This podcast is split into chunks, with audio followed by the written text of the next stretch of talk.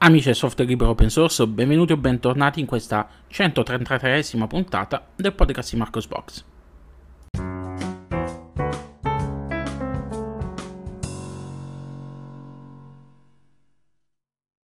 Rieccoci qui in questa nuova puntata del podcast di Marco's Box a commentare con voi le principali notizie dal mondo del software libero e open source delle ultime 2 settimane in questo caso. Non ci sono state tante notizie da postare sul podcast e per questo la puntata è slittata di una settimana. Comunque le notizie che sono state pubblicate sul blog sono interessanti e alcune faranno anche discutere.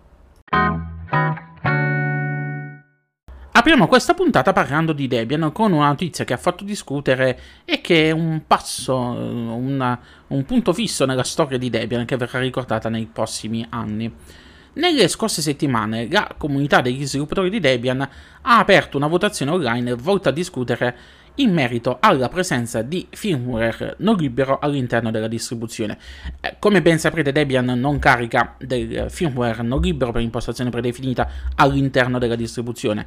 Seppur condivisibile come scelta di principio, questa posizione spesso causa problemi ai neofiti che vogliono avvicinarsi a Debian. Non caricare il firmware non libero significa, che ne so, non avere supporto all'accelerazione hardware o avere anche problemi di usabilità generali. Fra le proposte presentate all'interno della votazione, a prevalere è stata quella che consentirà ai supporti ufficiali di Debian di includere firmware che non fa parte di Debian per consentire l'uso di Debian con hardware che richiede tale firmware. Questo significa che gli sviluppatori di Debian includeranno pacchetti firmware non liberi nella sezione non free firmware dell'archivio di Debian sui supporti di installazione ufficiale, quindi immagini di installazione e immagini live. I binari dei firmware inclusi saranno normalmente abilitati per impostazione predefinita quando il sistema ne determina la necessità, ma ove possibile verranno inclusi modi per gli utenti per disabilitarli all'avvio, magari un'opzione menu di avvio, righe di comando del kernel e quant'altro. Quando l'installatore ristalla il sistema live in esecuzione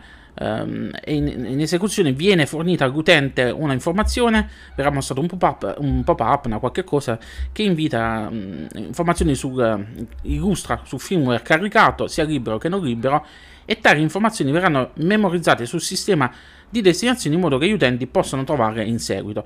Nel caso in cui sia necessario un firmware non libero, il sistema di destinazione sarà configurato per utilizzare il componente non libero per impostazione predefinita nel file apt-sources.list. Gli utenti di Debian potranno ricevere gli aggiornamenti di sicurezza e le correzioni importanti dei binari del firmware come qualsiasi altro software installato. Queste immagini saranno pubblicate come media Debian ufficiali andranno a sostituire gli attuali set di media che non includono pacchetti firmware non liberi. Debian si apre quindi così al futuro, adeguandosi a tutte quante le altre distribuzioni che fanno già questo per impostazione predefinita. Quindi ben venga Debian che si siano finalmente accorti la necessità di operare questa scelta. Restiamo a parlare di distribuzioni Linux e passiamo a Ubuntu con una notizia che negli scorsi giorni ha fatto molto discutere, perché come sempre Canonical fa delle cose, le pubblicizza però in una maniera un po' ambigua, e questo poi genera casini all'interno della comunità, perché ci sono sempre quelli pronti ad attaccare Canonical per qualsiasi cosa fa, anche se in questo caso forse ha fatto una cosa un pochettino fastidiosa. Ma andiamo con ordine, perché sono 2 le notizie riguardanti Canonical, una che è stata postata sul blog, l'altra che non è stata postata sul blog, ma se avete seguito la community Telegram di Marco's Box vi sarete accorti della notizia, perché è passata anche lì. Canonical negli scorsi giorni ha lanciato gli abbonamenti personali gratuiti a Ubuntu Pro, quindi anche gli utenti tradizionali possono sfruttare gratuitamente l'abbonamento Ubuntu Pro standard. Che cosa offre questo sistema? Offre degli aggiornamenti di sicurezza e di vulnerabilità per altre applicazioni oltre a quelle inerenti al sistema operativo. Che significa? Significa che praticamente Canonical che ne so, offre sicurezza, aggiornamenti di sicurezza per programmi come Ansible, Node.js, Docker, Drupal, Redis, Rust, chi più ne metta. Quindi chi sceglie Ubuntu potrà avere migliaia di applicazioni che verranno continuamente aggiornate per il ciclo vita di una Ubuntu LTS, ad esempio, e potrà avere sempre questi pacchetti aggiornati, quindi indipendentemente dai pacchetti base della distro, anche di questi pacchetti di applicativi che sono largamente utilizzati nel mondo aziendale.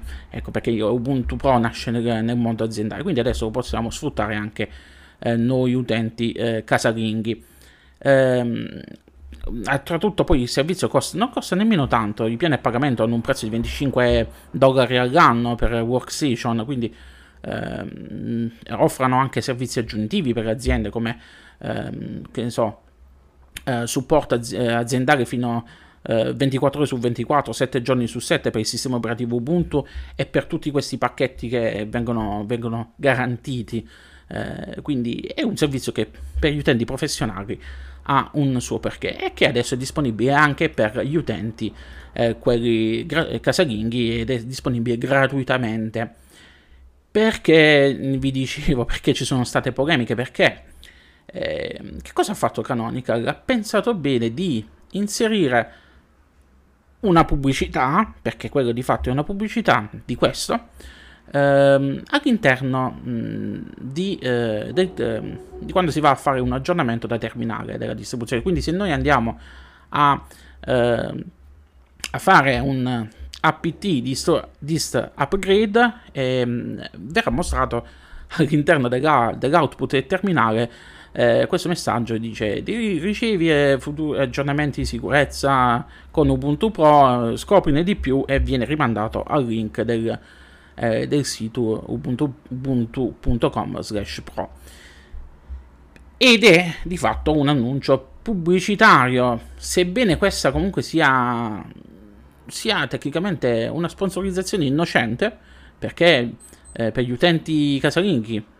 l'offerta è gratuita, quindi su un massimo di 5 dispositivi, questo mi ero dimenticato di dire prima, quindi sebbene una cosa a fin di bene, una cosa pacifica, questo è stato preso come uno spam, è una pubblicità che non andava fatta, non andava mostrata agli utenti, quelli più puri se la son presa a male per questa cosa qua, per questo messaggio nella riga di comando, e hanno iniziato a fare i soliti paragoni: ah, Ubuntu è come sta diventando come Windows. Se utilizzate Windows 10, Windows 11 vi sarete accorto dello spam dei servizi Microsoft, che oh mamma mia, è impressionante qualsiasi cosa. Ogni tanto Windows, per esempio, vi ricorda: utilizza Edge, o fai questa ricerca così, o utilizza Bing, una cosa assurda. E questa è stata presa come metro di paragone. Gli utenti hanno iniziato a dire: ah, Canonical si sta comportando come Microsoft, e quindi hanno paura anche gli utenti, che dice: ah, in futuro vedremo sempre più pubblicità all'interno della distribuzione. Memory poi anche, non so se vi ricordate, dell'alleanza Amazon di qualche anno fa su Unity. E io personalmente non ci vedo nulla di male. Questo annuncio, tra parentesi, ti viene fuori soltanto se aggiorni la distribuzione da apt tramite terminale, quindi sì, è una cosa scema, cioè una critica scema che viene posta alla distribuzione. Non ci vedo malignità, non ci vedo cose fatte col fine di dare fastidio agli utenti. Pubblicizzano soltanto un prodotto che la maggior parte degli utenti non vedrà se si limita ad aggiornare la distribuzione tramite il tool per gli aggiornamenti automatici. Quindi fatemi sapere voi che cosa ne pensate. Per me è tutta una polemica sterile e inutile, come ogni qualvolta si va a parlare di Ubuntu. Ci sono sempre Ubuntu, qualsiasi cosa fa è sempre male, quindi Canonical qualsiasi cosa fa è sempre male, è il difetto dei pinguini. Già che sono in tema di distribuzioni, vi aggiorno sulla mia situazione distro. Come ben saprete, io sono un girovago delle distribuzioni Cambio distribuzioni con la stessa frequenza con cui si cambiano gli slip la mattina, e in passato ho fatto anche danni ai computer con hard disk che chiedevano pietà per le formattazioni continue. Vabbè, ma questa è un'altra storia. E utilizzo utilizzo adesso da diverso tempo, da diversi mesi, con estremo piacere EndeavourOS nella edizione quella con KDE. Quindi mi sono installato KDE perché sto utilizzando questa distribuzione.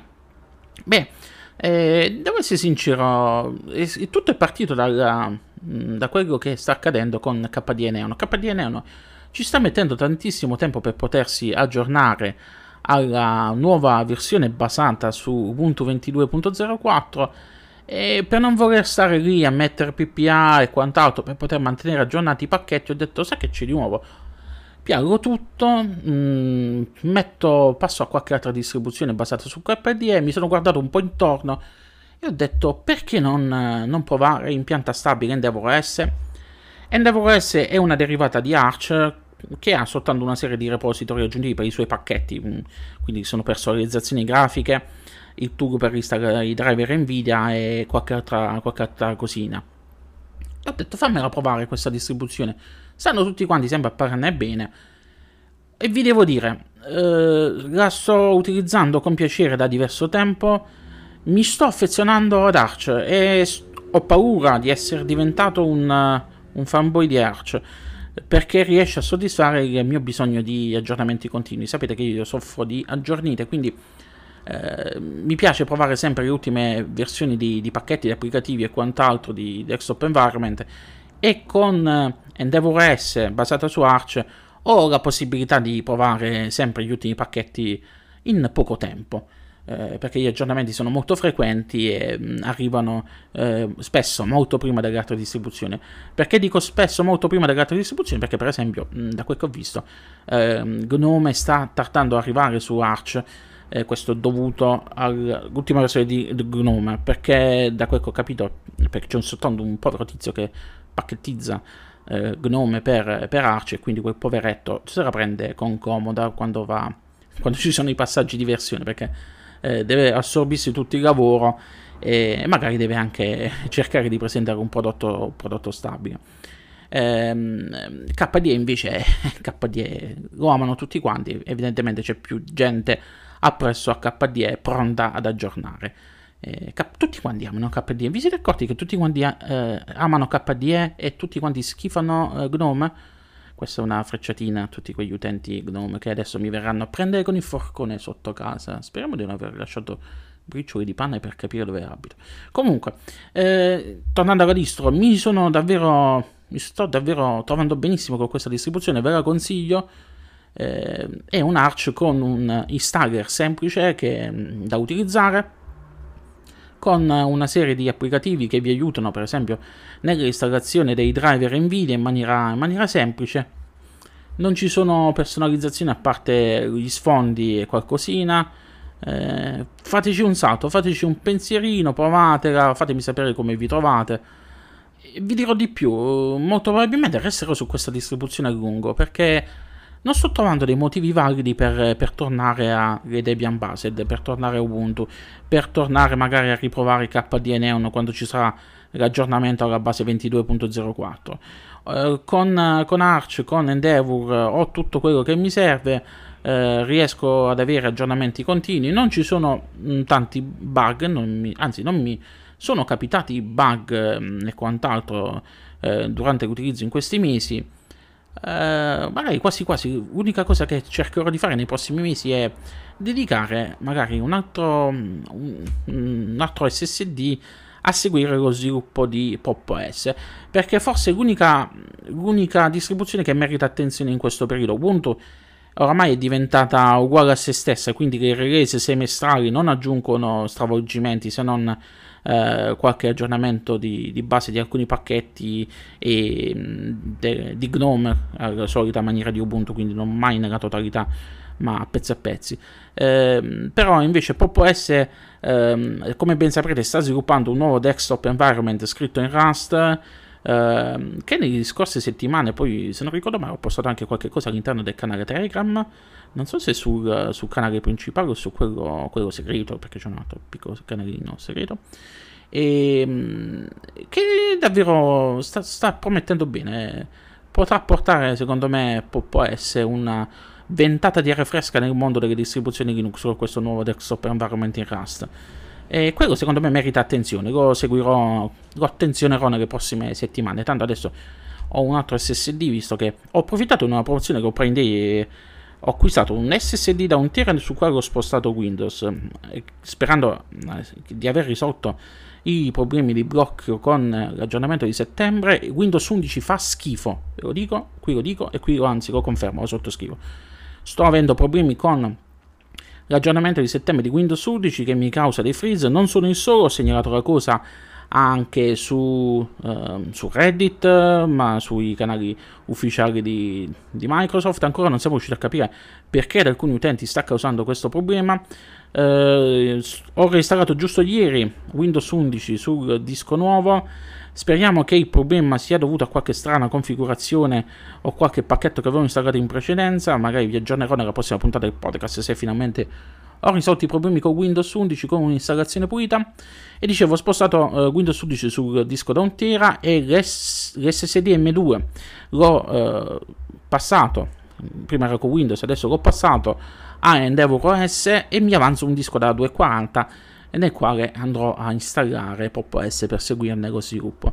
Quindi adesso questo è il mio setup, ovviamente sto per la maggior parte del tempo su EndeavourOS. Su Windows ahimè ci devo tornare per lavorare e ci devo tornare anche per il gaming, perché lì ci sono i vari giochi che ho acquistato e che non voglio far funzionare su Linux, perché magari c'è sempre qualche piccolo problemino e quant'altro, quindi preferisco andare di Windows, tanto non mi costa niente fare un review quando mi faccio quella partitina ogni tanto con mio nipote e quant'altro.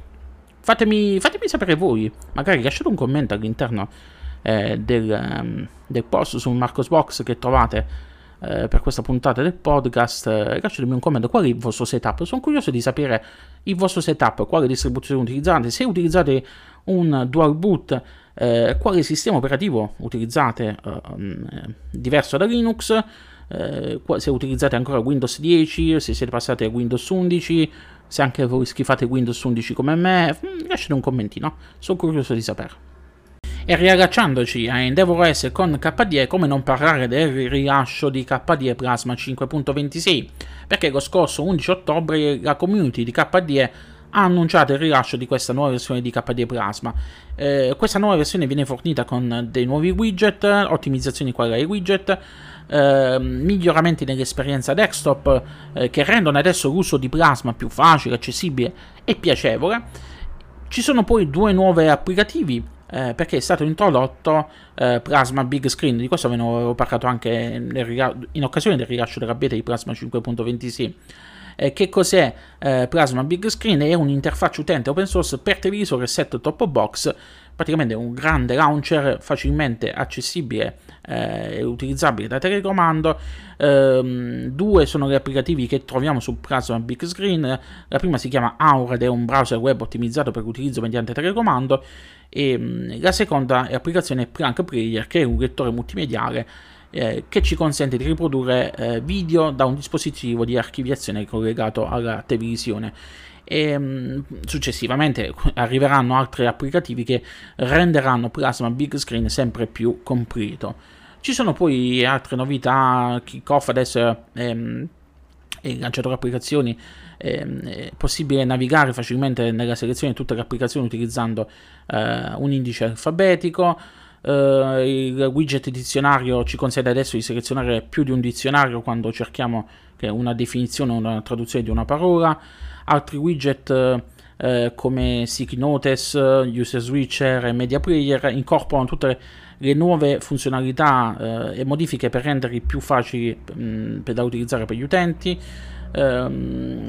È possibile adesso ridimensionare i widget che abbiamo nel nostro pannello direttamente dai bordi del widget. ed è possibile fare il ridimensionamento dei widget per widget come il calendario, la gestione della rete, il controllo del volume, gli appunti. Insomma, sono state fatte tante piccole modifiche qua e là che completano l'esperienza, migliorano l'esperienza di KDE. E restando sempre a parlare di KDE, vi invito a guardare il video che ho pubblicato sul canale YouTube, ma che trovate linkato anche sulle pagine del blog, riguardante Control Center. È un widget per KDE che rende il centro di controllo di KDE simile a macOS. Nel video vi faccio vedere quali sono le funzionalità principali di questo widget, come si installa, come risolvere i problemi a cui certamente andrete incontro andando a installare il widget. E fatemi sapere voi che cosa ne pensate di questo widget, se lo utilizzerete oppure no.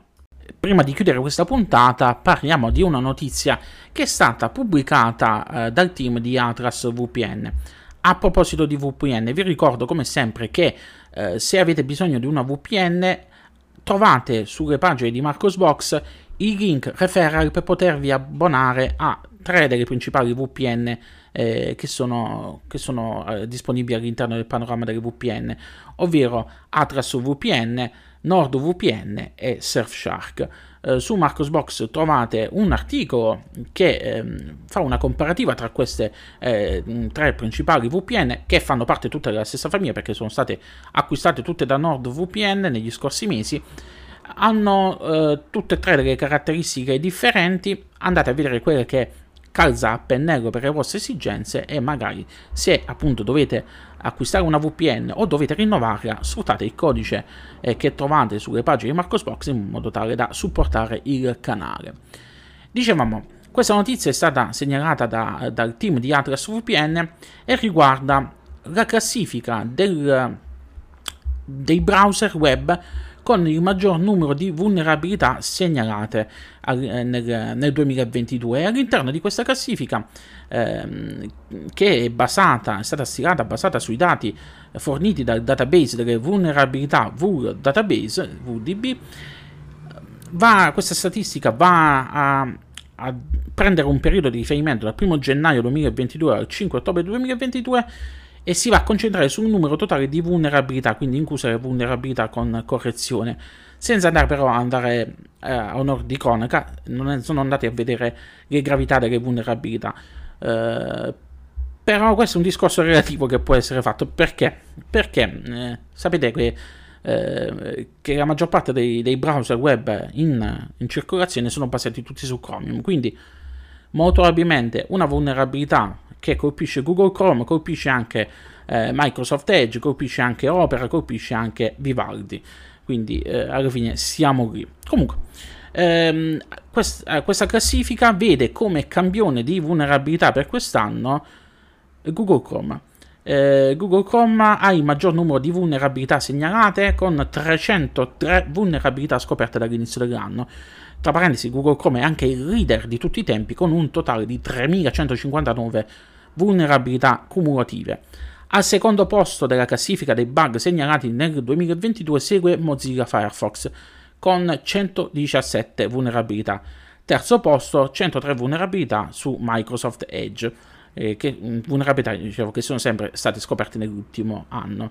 Tra parentesi, anche questa cosa va analizzata perché Microsoft Edge ha il 61% di vulnerabilità in più rispetto all'intero anno del 2021, quindi stanno aumentando anche in questo caso le vulnerabilità.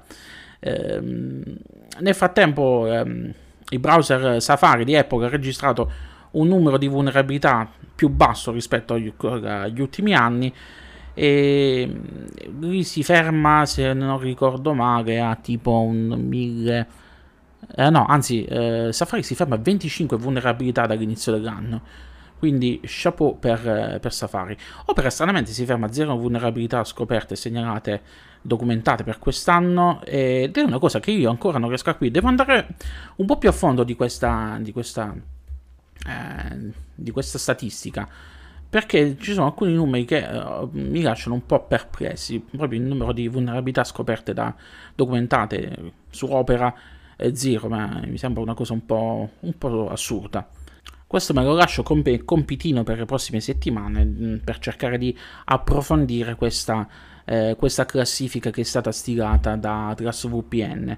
Magari se c'è qualcuno tra di voi che è un po' più addentrato in questi argomenti, fatemelo sapere, che possiamo cercare di collaborare per cercare di capire meglio un po' la faccenda.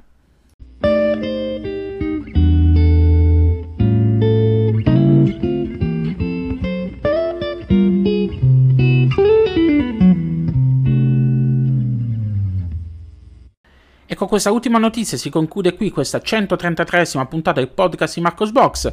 Come sempre vi ricordo di seguirmi sui social, quindi mi trovate su Facebook, Twitter, su YouTube, mi trovate su LinkedIn con il mio profilo personale e soprattutto trovate il podcast di Marco's Box sulle principali piattaforme di podcasting, quindi mi trovate su Google Podcast, Apple Podcast, su Spotify, su Amazon Music, trovate anche la skill di Alexa per il vostro dispositivo Amazon Echo, mi trovate ovunque, mi trovate.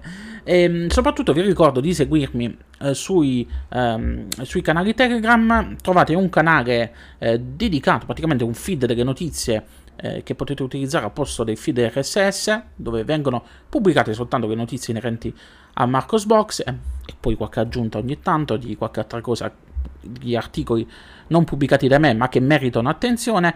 Trovate poi il canale dedicato alla community Telegram di Marco's Box, dove potete iscrivervi liberamente, potete parlare di qualsiasi argomento, non solo Linux.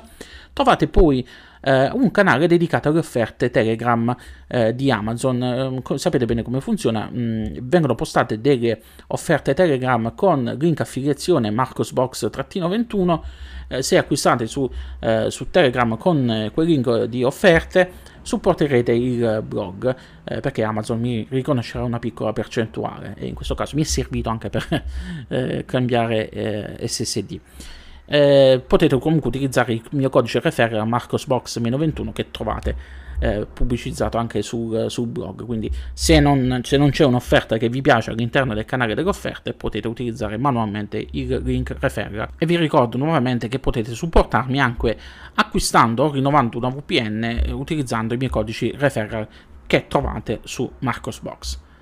Lunga vita e prosperità a tutti quanti, ci riascoltiamo la prossima settimana con la prossima puntata del podcast di Marco's Box e ne vedremo delle cose carine, perché c'è in programma un nuovo articolo di Luca che verrà pubblicato probabilmente domani, lunedì 17 per 17 ottobre, e ci sarà poi in settimana il rilascio della nuova versione di Ubuntu, perché verrà rilasciata il prossimo 20 ottobre, quindi giovedì 20 ottobre.